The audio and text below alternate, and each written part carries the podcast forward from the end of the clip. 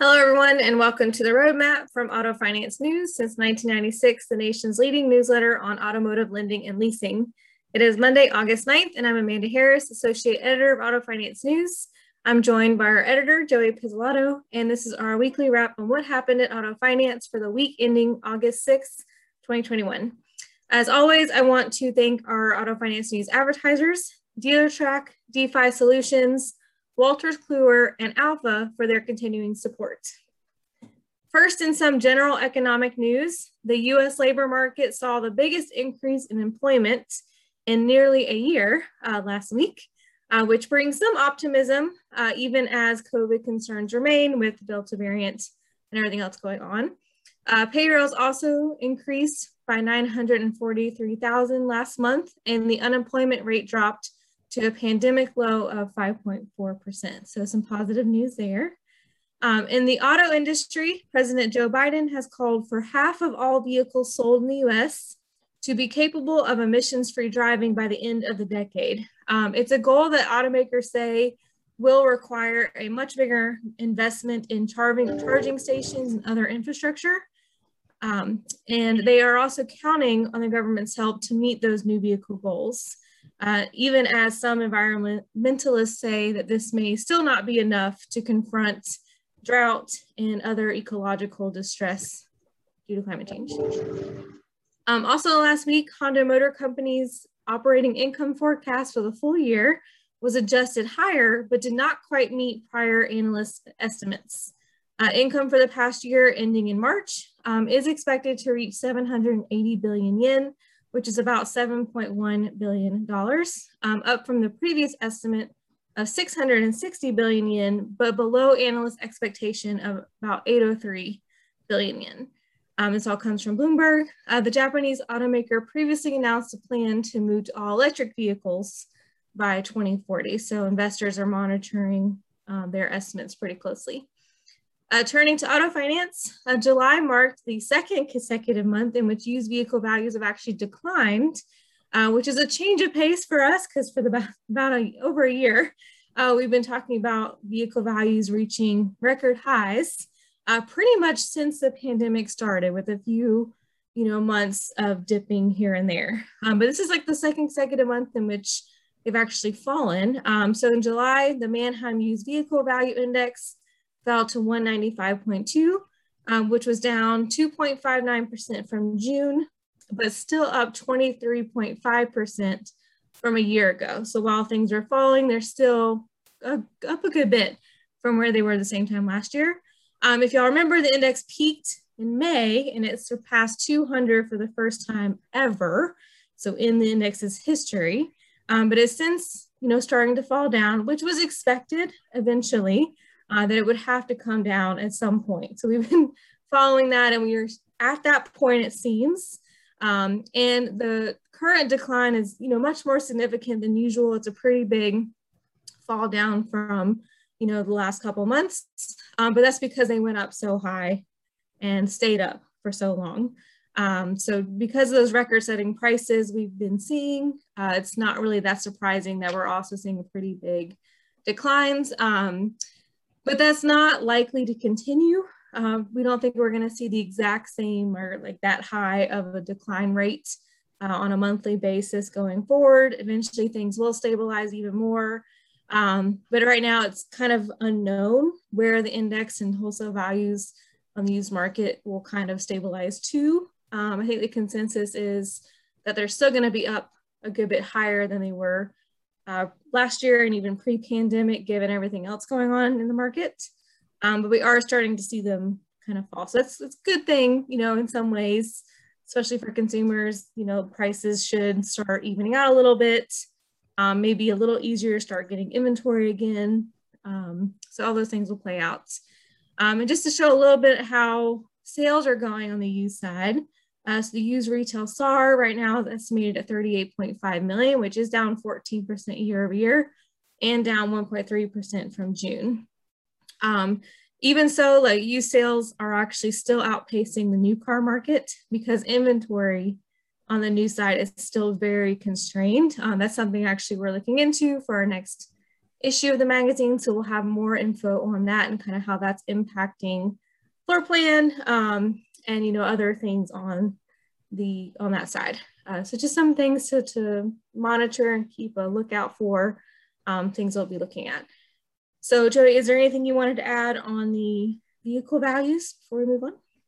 Sure. Um, you know, I think you hit the nail on the head. Um, like you said, uh, this this decline was to be expected. Um, it was a little bit larger than than I was expecting personally. Um, given kind of the decline we saw last month, um, was pretty pretty small. Um, you know, a two point um, you know six nine uh, percent decrease um, sequentially. Um, even with the pent up demand was a little bit higher.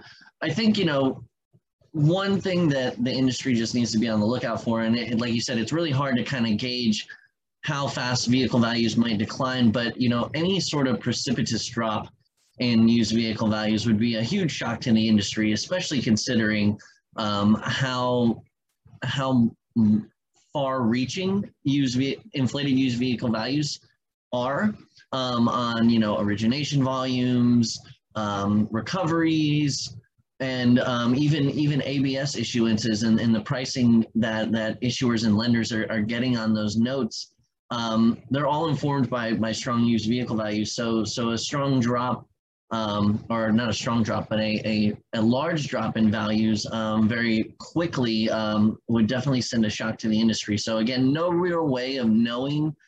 Uh, whether or not this um, could come to pass, we are entering kind of you know September, uh, which is another big holiday. Um, so, you know, potentially if um, demand keeps up, uh, I would imagine uh, values would, would uh, pick up or stay up uh, as well. Um, well, another thing we kind of saw um, the last week was just kind of an influx of funding into the auto finance industry. Um, so Tricolor Auto, for one, issued a $234 million um, asset-backed securities deal and received the company's first AAA rating from a credit rating agency. Also a pretty big um, deal for them. Um, but that is their seventh total interest into the ABS market. Um, so Joey, you want to talk a little bit about that and some of the other, um, you know, funding kind of stories we've seen. We know that some have piqued interest of investors as well. So what are we kind of seeing there? Yeah, definitely. So what we are seeing is um, an influx of, of additional capital flowing into the auto finance market, whether it's, you know, series A, B, C, D funding, um, additional uh, warehouse lines of credit, um, uh, additional issuances in the ABS market. As you mentioned, uh, Tricolor got their first AAA rating. A lot of this is based on kind of a lot of uh, very diligent underwriting um, and also just their, uh, you know, their season they're they're seasoned in the market rather um, so so now investors are and you know they, they had their first rated S&P deal um, so that also helped uh, but really I think what it boils down to is if you look at um, banks and you look at investment firms uh, they have they have a ton of extra money banks have a ton of extra money um, from increased deposits we've talked about about that uh, quite a bit on the program and then if you look in, at it, you know, investment firms, uh, the stock market over the last year has been strong isn't even, you know, an appropriate word for it. Uh, I mean, booming, really. Um, so they have a ton of capital as well that they need to put to work. Um, and auto has, as we've talked about, performs well. Historically, has performed well. Um, credit performance is great. So that leads to, you know, some smaller lenders like um, Southern Auto Finance Company, for example, um, securing, uh, and actually I think that they're a really good example of this. They secured, you know, a, a small warehouse line of credit, 204 million about. Um, some of that comes from Capital One and some of that comes from, uh, what was the, uh, oh, One William Street Capital Management. Um, so, you know, that that's actually a really good picture of, you know, a bank and an investment firm, you know, taking some capital and, and passing it along to, uh, to to an auto lender and one that's kind of subprime. And you know, if you if you look at Safco, they they underwrite to kind of credit thin um, borrowers as well um, as Tricolor. So so you know these funding mod or these lending models are really starting to to attract um, investors and they they want to put their money there.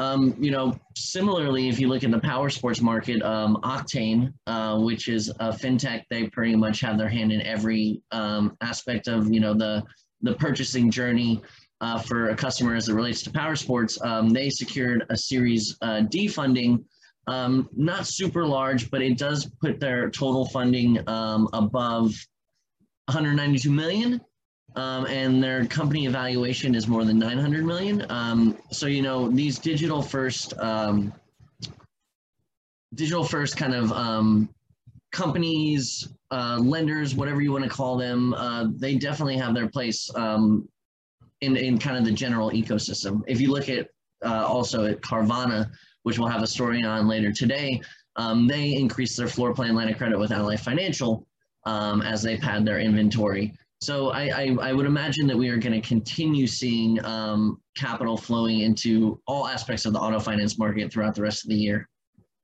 Definitely. So something we'll, we'll for sure be following more um, in the coming weeks. So for sure.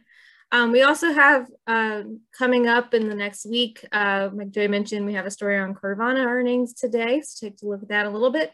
Um, we also have other earnings on the table. So Shift, uh, Vroom, and then Uber uh, and Lyft.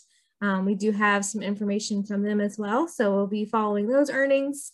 Um, so just stay tuned, of course, um, for those to come. And always, we want you to rate the roadmap on whichever platform you use to listen to um, our podcast. So you can also follow us on Twitter and LinkedIn. Um, and to make sure you check out autofinancenews.net uh, for more information and check out Auto Finance Summit uh, because we do have information posted on our summit, which is returning live uh, in Las Vegas in October. So make sure you check that out and get registered if you're not already registered for the event.